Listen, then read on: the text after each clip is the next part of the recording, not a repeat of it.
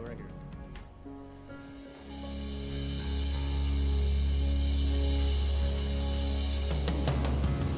Good morning, CBC. Let's stand to our feet this morning. Let's respond to the goodness of our God together. Come on. We lift this up, everyone.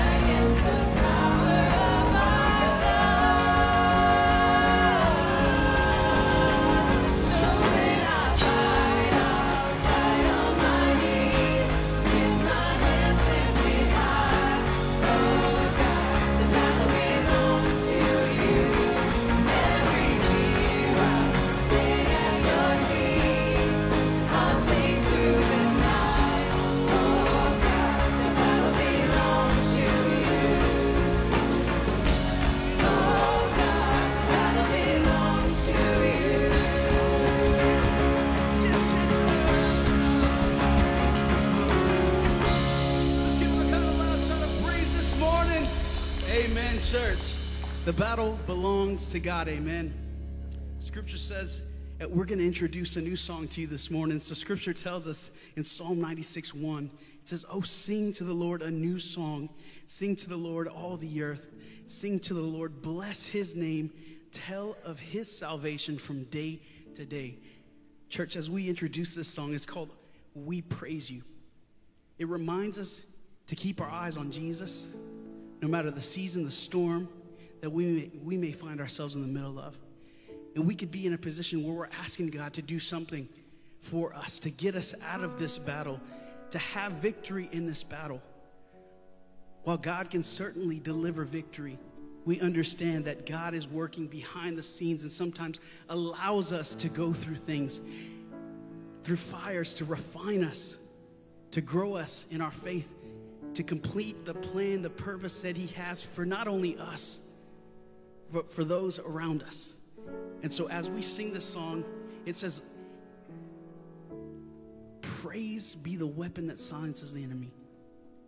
Praise be the weapon that silences the anxiety around me. That I can trust in a God who is able to save, who is able to redeem, who is able to restore, and who has a plan and a purpose. And God, we submit to that purpose, that plan here today, even if it doesn't look like what we want it to look like. God, we understand that you work far beyond our nearsightedness. Amen. So I'm going to teach you the chorus. It goes like this.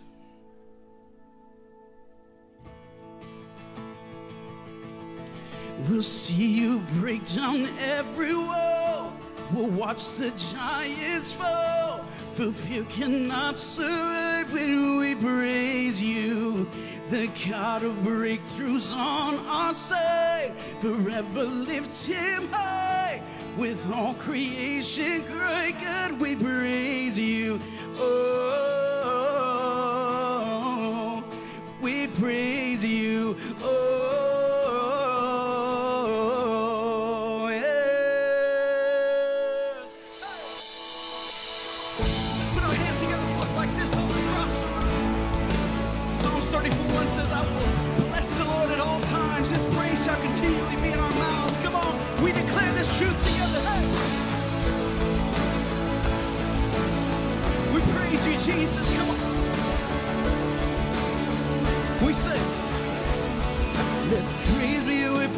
weapon is the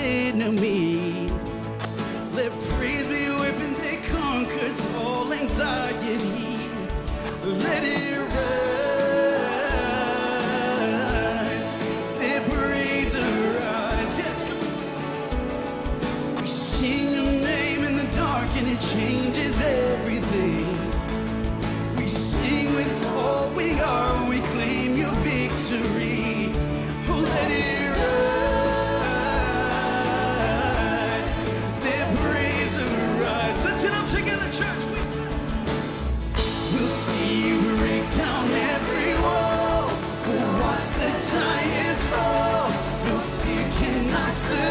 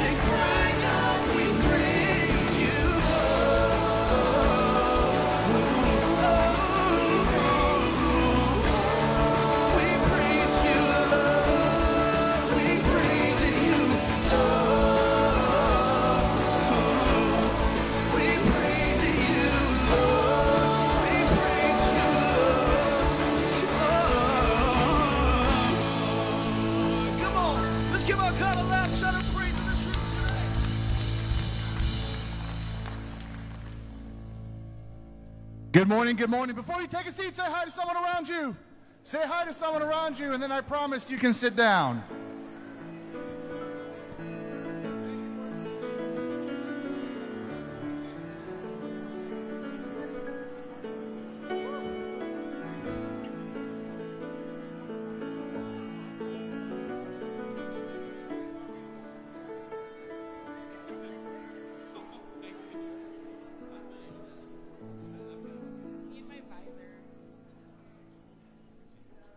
Welcome, welcome, welcome to Cypress Bible Church.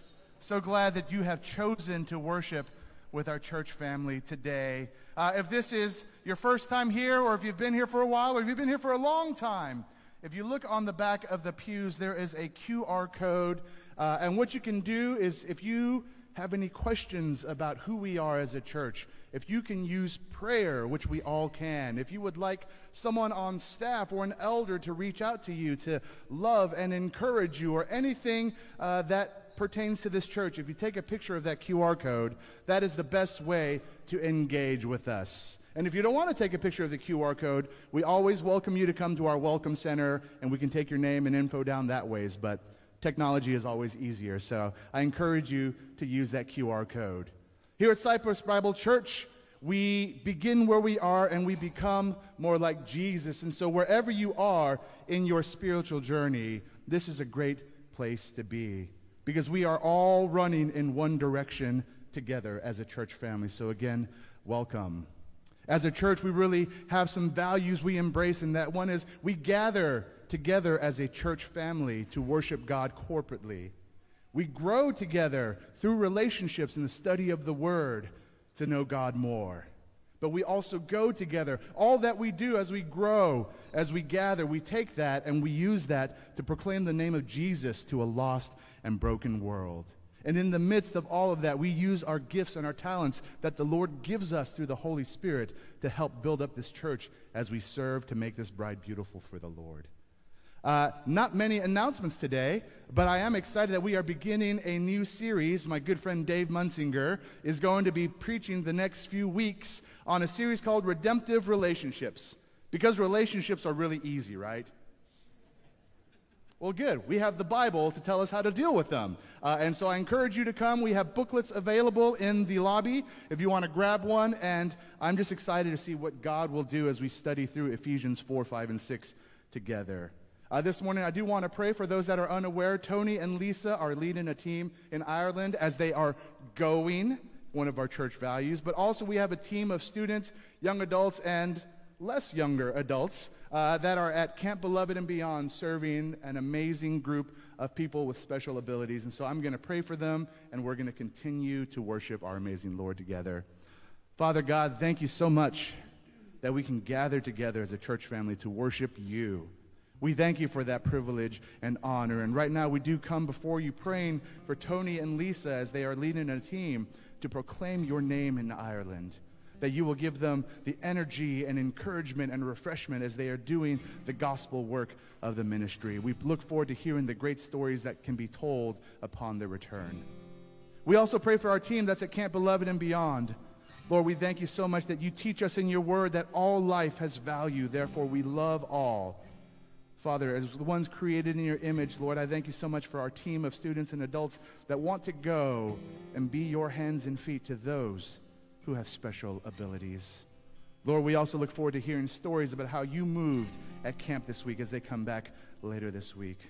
Lord, as we continue to worship today, may our worship be worthy. May you see our hearts. May our minds be plugged in. May we shut out the world and the craziness that it brings and focus solely on you. And as we leave today, Lord, may we be encouraged knowing that you are with us and that you are for us.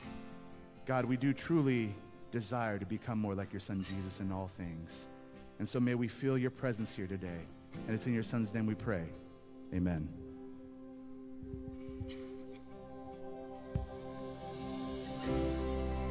Would you stand to your feet?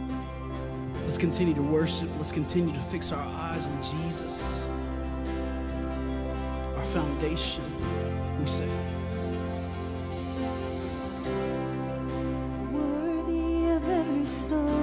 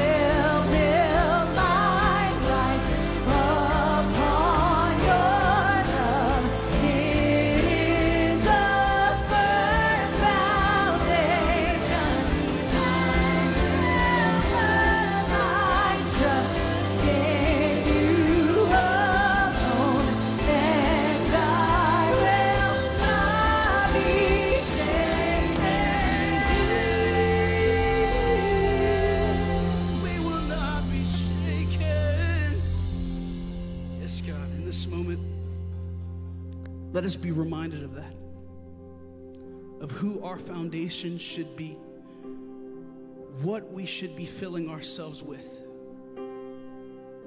so that way we would reflect Christ. That God, that the fruit that we would bear is life giving. That no matter the storm, no matter the circumstance that may be before us, we trust in a God who is able. That we would not sway in our faith, but be strengthened by the confidence of your word.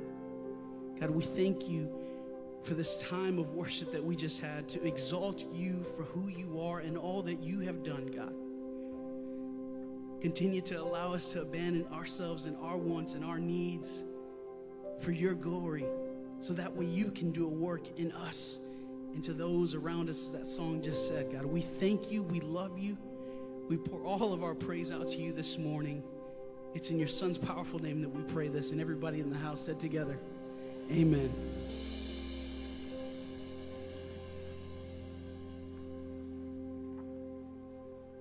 Well, good morning, Cypress Bible Church. It's so good to be with you. You are the beloved of God, and we're going to be taking a look at God's holy word today in Ephesians chapter 4, looking at relationships.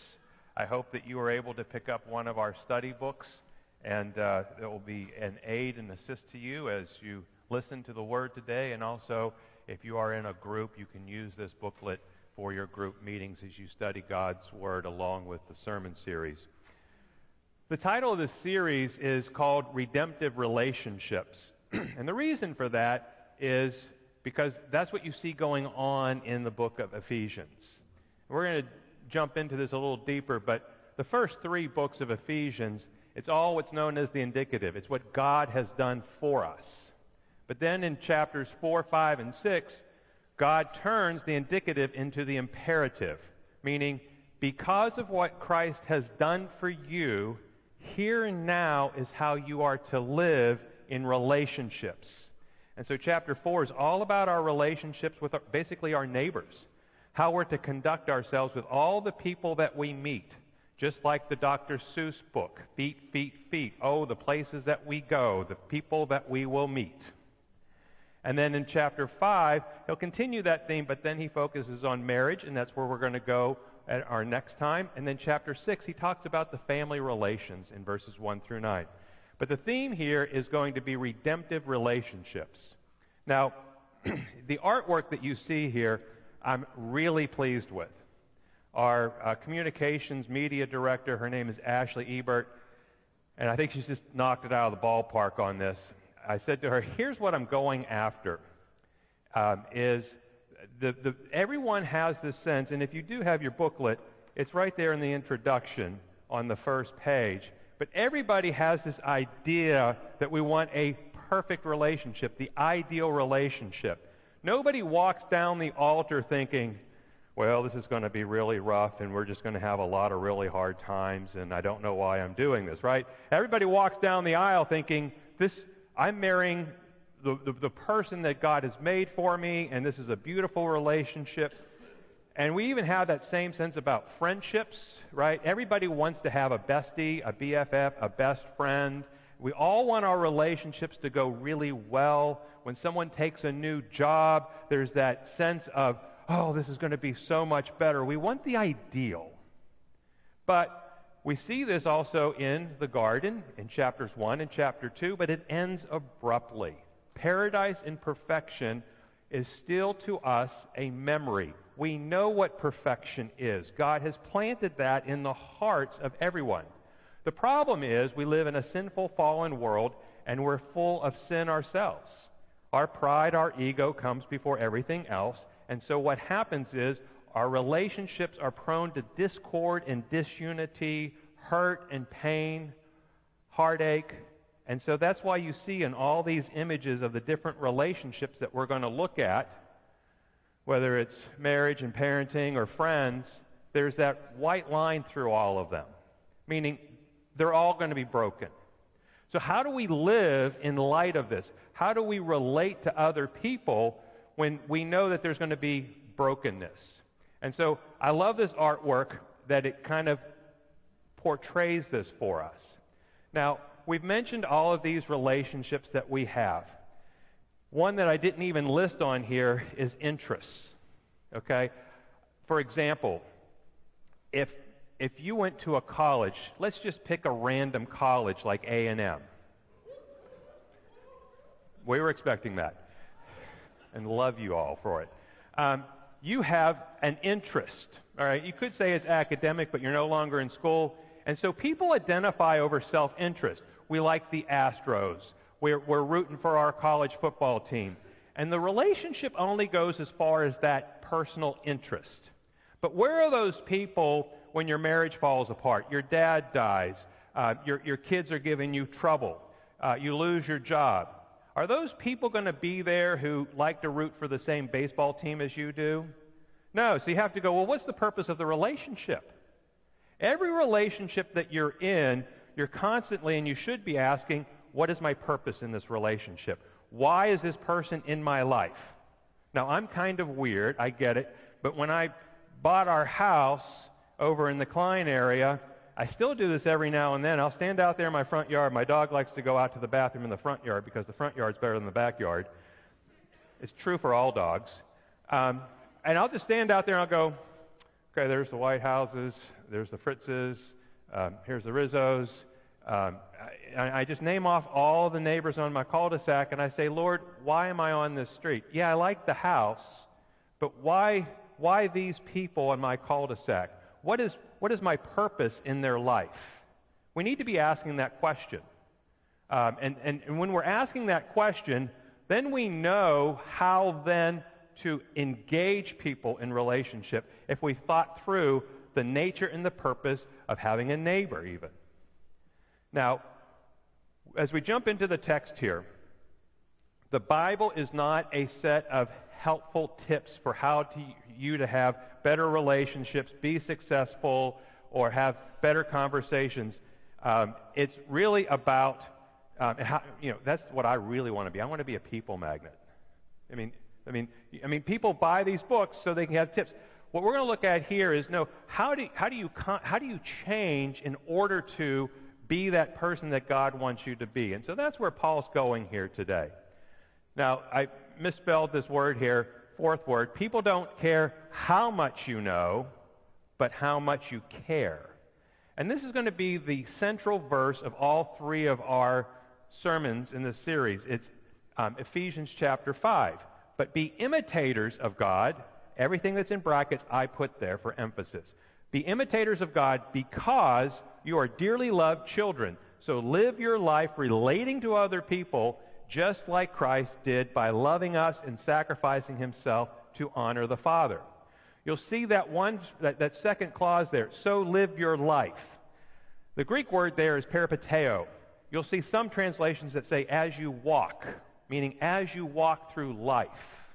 And it's going to occur in, in verse 1 of chapter 4, verse 1 of chapter 5, verse 17 of chapter 4, and also again in other places in chapter 5. Paul here is saying, because of what Christ has done for you, right? You are beloved children. Because of that, be imitators of her, him as you go about your life. And so that's the whole point of the title redemptive relationships. What's the purpose of every relationship in your life? It's for you to be a redemptive agent. And you are motivated by the grace of Christ. So let's take a look. And if you have your booklet, you'll see that um, the text is also in your booklet on page 6. And you'll see that each of the different points that we're going to be making is related to uh, the text here that's in front of us. So let us read the, the word together. Hear now God's word. Therefore, I, the prisoner in the Lord, urge you to walk worthy of the calling you have received with all humani- humility and gentleness, with patience, bearing with one another in love, making every effort to keep the unity of the Spirit through the bond of peace. There is one body and one Spirit, just as you were called to one hope at your calling, one Lord, one faith, one baptism, one God and Father of all who is above all and through all and in all. Now grace was given to each one of us according to the measure of Christ's gift. Would you pray with me? Heavenly Father, we're here to look at your word. We want it to speak to us. We want to see your truth, and we want your grace to be revealed to us how we are to live in light of all that you've done for us, Father. We just pray here in these remaining moments that you would open up our hearts and minds and we would walk in your truth and grace because of it. We ask this in Jesus' name. Amen. Well, this text here um, gets at what I've been telling you about is these indicatives and the imperatives. Why does this matter? Motivation. Why are you to be a, what, what, how are you supposed to live your life as a Christian? Just to be a good person? Just to be a nice guy? No. You're to be a good Christian. You're to be an imitator of God. Why? Because you are a dearly loved child because of everything that God has done for you. You are now to live in response to live like Christ. And so you see here that he spends three chapters, and even what we just read there in verses 1 through 7, most of that's in the indicative. Right? He says, I urge you as a prisoner in the Lord to live your life, to walk about this life worthy of the calling. That's the imperative. It's a charge. Here's what you're supposed to do. Why are you supposed to do it? Because of everything that God has done for you in Christ. So, before we continue any farther, let me just tell you and summarize chapters 1, 2, and 3. I want you just listen. Here is what God has done for you. The Father has blessed us with every spiritual blessing. He has chosen us before the foundation of the world. He has predestined us to adoption as sons. He has made us acceptable in His presence. He's redeemed us by the blood of Christ. He's forgiven us all of our sins.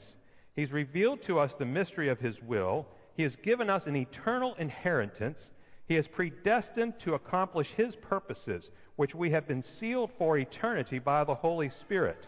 He has given us his wisdom and knowledge. Christ has made us spiritually alive when we were once dead. He has freed us from our sins and from the devil. God has shown us mercy when we deserved wrath. He has saved us by his grace and raised us up to sit in heavenly places with Jesus, and he has done this by the riches of his grace because we are his workmanship, created in Christ to do good works. He has made peace with us and made us one with God. He has reconciled us to himself. He has made us citizens of heaven and given us a heavenly home. Christ has now given us a bold confidence in which we have access to the Father, and Christ dwells in our, ho- in our hearts, and we have all the fullness of his love. Chapters 1, 2, and 3. Has God the Father, the Son, and the Holy Spirit done a great deal for you? And now, here in these next three verses, all he's saying is, can't you just be nice to other people? No, seriously. Look at all he has done for you. He has, he has changed the cosmos for you. He has shown you a love and a grace that you do not deserve. Therefore, would you live like it and in response? So everything that's being said here in, this pa- in, in, in all of these next chapters, 4, 5, and 6, is a response to what God has done. And that's why we live the Christian life. And so he comes back here, and this is, this is actually creedal formulation. Paul's writing this in 62 AD. The Apostles' Creed, if you line up, and I did have a slide and I threw it out, if you line up the Apostles' Creed with this, it's, ident- it's almost identical. You can see right where they got it from. And the Apostles' Creed the first known writing of it was 120 AD, just 58 years later. So, so what's been said here in verses 4, 5, and 6 was a common statement of the churches of that time, and the Church of Jesus Christ has been saying it when they gather for worship and in their regular life forever. Why? Because it so summarizes that we have a Trinitarian faith, and our only hope is in Christ and what he has done for us. And that reminds us that we are one body of believers, that we are in this together with Jesus. We as Christians stand against the world to seek and to fulfill God's redeeming purposes on this earth. And if that doesn't get you excited and get you up and out of bed, I can't think of anything more better than that. Maybe the hopes of the Astros going to the series. Okay, which, which is really wonderful, but it's trivial in comparison to God's eternal purposes for our life. So, summarize the first point of uh, the redemptive basis of relationships, because what I'm trying to do here is show you the basis of why we have to be a redemptive agent in all of our relationships. He says there in point B, your behavior should be humble, gentle, patient, loving, and forbearing. This is how Jesus acted. And I can tell you from 30 years of marriage that my wife will tell me, Dave, if you wouldn't think of yourself first, i.e., be humble, if you would just be gentle and kind and patient and kind of tolerate people and me, we wouldn't have any relational problems. Okay? And I, I, can tell you, every time in every relationship that I have, if I'm just kind and patient and forgiving, there's almost never any relational discord. And that's what the apostle is saying here.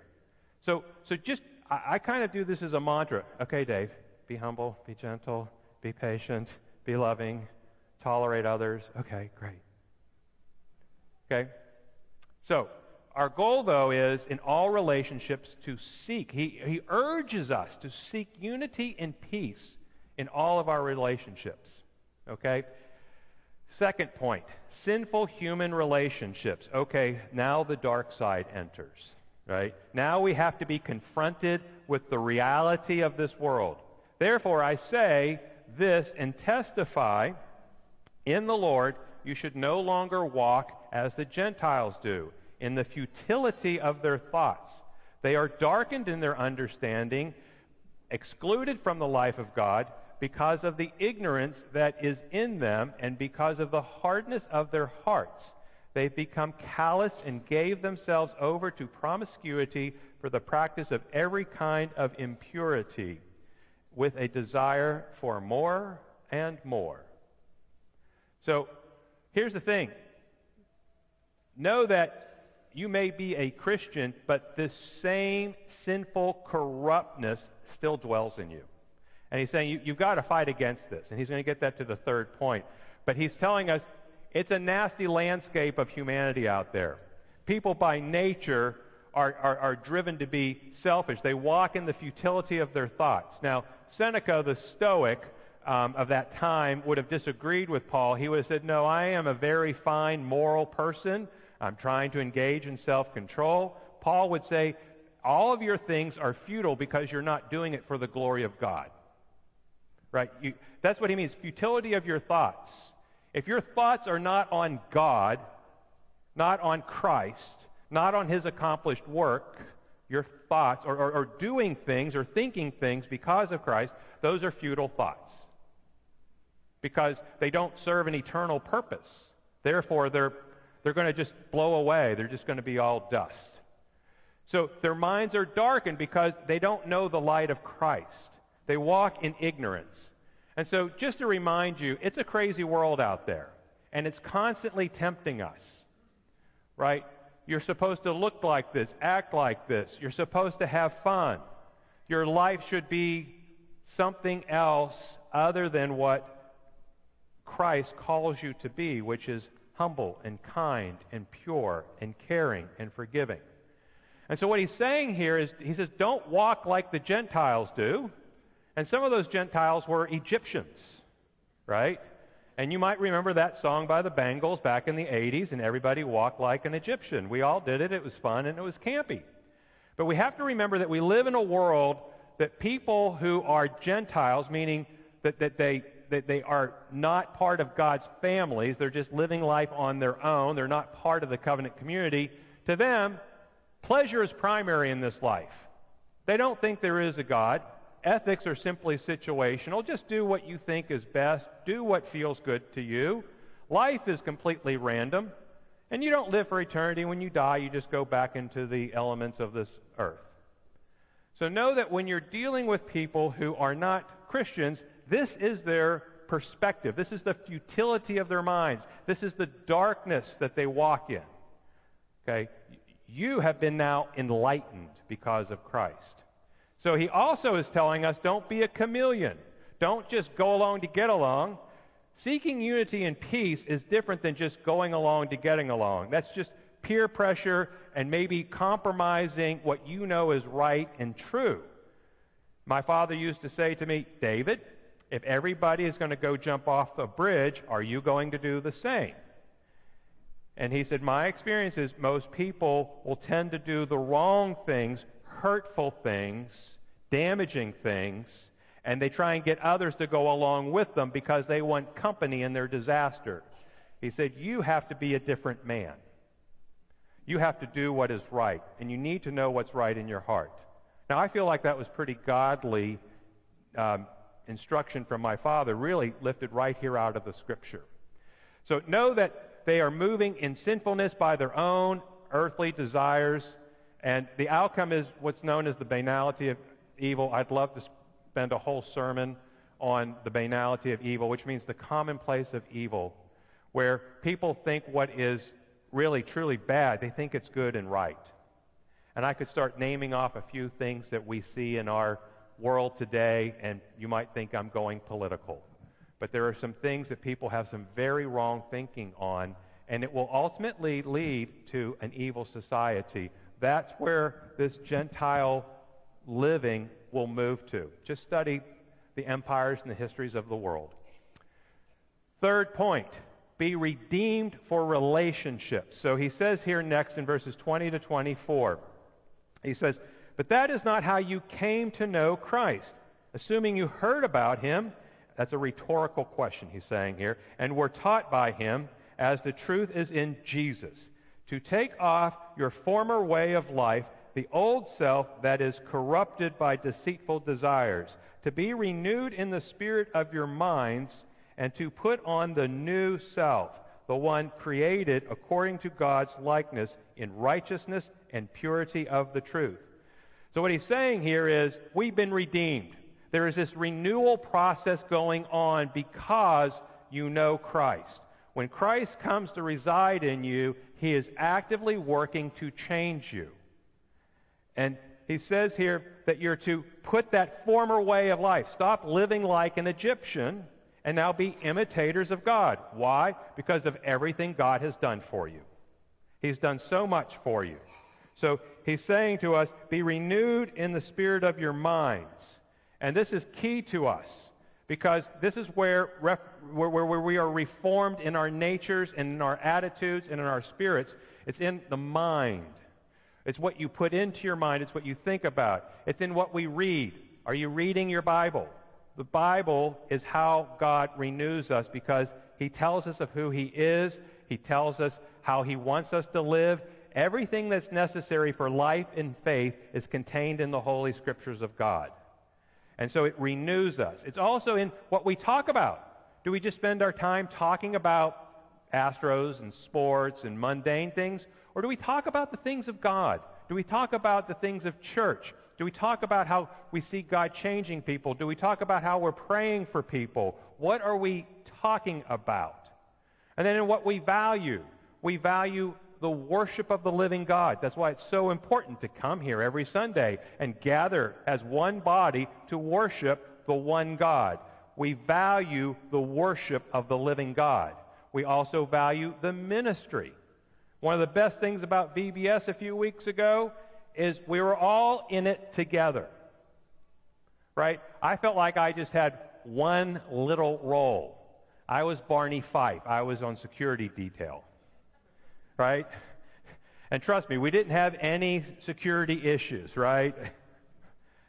But still, I just knew that I had a part in it, and I see everybody else serving, and we all witnessed that. It's all about the ministry. It's all about seeing can 300 kids have a great experience in Christ and come to know Him? That's what we value. And it's what we believe. We believe that Christ can change a person, can take a Gentile who's walking like an Egyptian and make him or her into an imitator of God. A redemptive relationships require this renewed mindset. I love this quote by Zig Ziglar. He says, If you go out looking for friends, you're going to find they're very scarce. If you go out to be a friend, you'll find them everywhere. To have a friend means you must be a friend. Your orientation and your attitude towards other people is I am engaging with this person to be their friend, regardless of how they treat me. Christ came into this world to save us, and he calls us brothers and friends. He came into this world to be in relationship with us. Therefore, if we go seeking to be a good friend to others, we will find that we will make friends. And I can tell you, if you're under 30 years of age, this generation is struggling with friendships. And a big part of it is they've never learned how to just be a friend. But the scripture here says it requires a renewing of our mind. It requires us to be looking at Christ and seeing how Christ relates to us. We now know how to relate to others because we are relating to Jesus.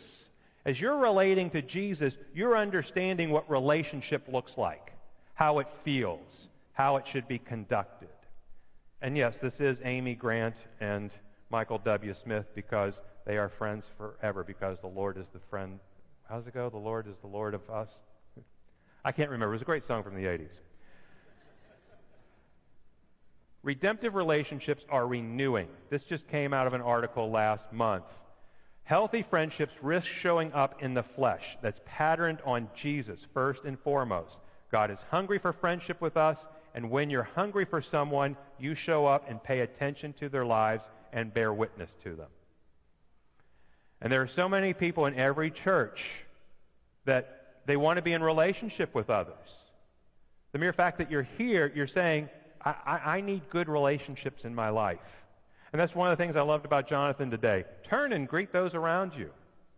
We are to be in relationship. The people of God ministering to the people of God is a huge part of what the church is and ought to be. Lastly, the marks of redemptive relationships. Hang on. There's a lot here, but we're going to boil it all down for you. Therefore, putting away lying, speak the truth. Each one to his neighbor, because we are members of one another. Be angry and do not sin. Don't let the sun go down on your anger. Don't give the devil an opportunity. Let the thief no longer steal. Instead, he is to do honest work with his own hands so that he has something to share with anyone in need. No foul language should come from your mouth but only what is good for building up someone in need, so that it gives grace to those who hear. And don't grieve God's Holy Spirit. You are sealed by him for the day of redemption. Let all bitterness, anger, wrath, shouting, slander be removed from you, along with all malice. And be kind and compassionate to one another, forgiving one another, just as God also forgave you you know, when, when he, one, one Bible verse puts it really clear put these things off, put these things on. You see that there in the verse, first verse, first line. Therefore, putting away or put off all of these bad things, right? It's kind of like um, Mr. Miyagi in The Karate Kid wax on, wax off, right? Put off, put on. Notice here that the illustration is just like an illustration that he gives in Romans 13, verse 14. Um, this putting on is like putting on clothes, meaning that, that, that truth and peace, working, sharing, speaking words of grace, you, you clothe yourselves in this. You clothe yourself in Christ. Of all of your personal belongings, your clothes are most personal and closest to you. Therefore, when you conduct yourself, this is the way you're supposed to conduct yourself, and it's supposed to be close to you, and Christ is supposed to be cl- close to you because you're putting on Christ and you're taking off your sinful nature. What we see is relationships tend to go bad really fast, and therefore you need to be putting on Christ every day because the bottom line here is hurt people hurt people. If people have been hurt in this life, they tend to seek to hurt others. We can't fall into this trap, people, beloved of God. You've been hurt, but you take your hurts to Christ. He heals you. So when you encounter other people who have been hurt, you don't hurt them. So you are a redeeming agent. We're going to skip over Augustine, and let me just summarize these marks very easy. They're all commandments. That's all he's doing us here. He's reminding us of the commandments. He's saying, don't lie, but speak the truth. Why? Because we belong to each other. Don't sin and be angry, but shed it. Because if you don't, if you sin in your anger, the devil's going to get a foothold in your life. Okay, you've got to learn anger management in the Lord. Don't steal, but work. Because you can then work, provide for yourself, and share for others. You can do something good with your hands rather than always being needy or taking from others. Don't speak foul words, but speak gracefully to others because you'll build others up in Christ. And don't grieve the Holy Spirit. Shed all of these nasty things. Why should you shed your anger and your wrath? Because God forgave you and should have shown you wrath because you are a child of wrath. Chapter 2. Don't show others wrath because God has not shown you wrath. So I just want to put this thing in here. Foul language is so common today. I can't watch a Netflix show or music. Foul language is everywhere. Let me just remind you don't go along with the culture on this. This is like a special ad from the sponsor here today. It degrades God, who is good. What God has made, he has declared good. Therefore, with your language, do not degrade God and the good things of God. Your profanity, obscenity, vulgarity, it always degrades what God has created or God himself. Foul language reveals a feeble mind. I encourage you to be renewed in your mind and show that you do not have a futile, feeble mind with your language. And let's just conclude with this. Our primary friendship is with Jesus. How do we learn to relate to others? By relating to Jesus. Don't be desperate for relationships with people. Be desperate for your relationship with Jesus. He will teach you then how to relate to others. And here's the thing, folks it's a stranger thing. Most people don't go through life wanting to redeem other lives. And if you've watched this show, uh, the um, show Stranger Things, it's all about a bunch of kids learning to sacrifice each other, come together, make amends with each other, forgive each other, work as a team for the purpose of saving the world from evil. What is, all it does is just reflects the church. What is our purpose, people? To come together united as friends, forgiving each other for the sake of redeeming this world and saving it from evil. We can do it. We can do it by God's grace and through his strength. Now, let's just stand, please, and we're going to conclude our, our worship by singing to the Lord and being thankful that we are now friends with Christ. We are no longer friends with this world, but He lives in us and renews us. Amen.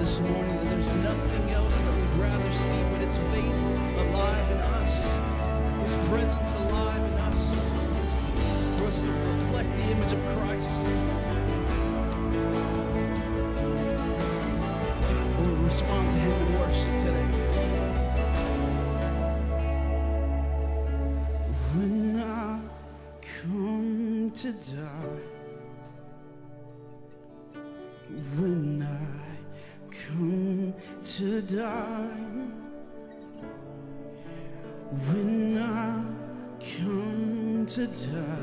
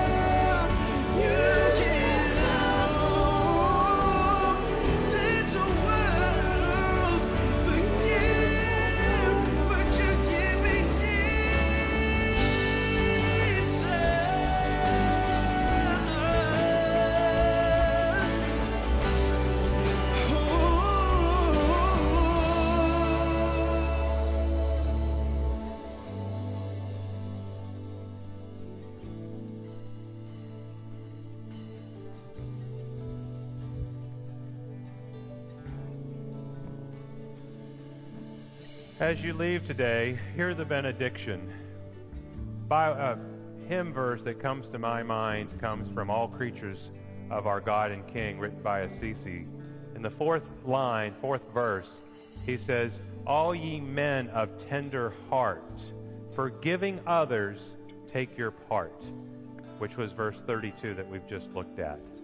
Therefore, as we go through life, we forgive others. Why? Because Christ has forgiven us. So let us leave today knowing that we have been forgiven much and we have the ability to forgive others and to allow them to experience the wonders of His grace. You are dismissed.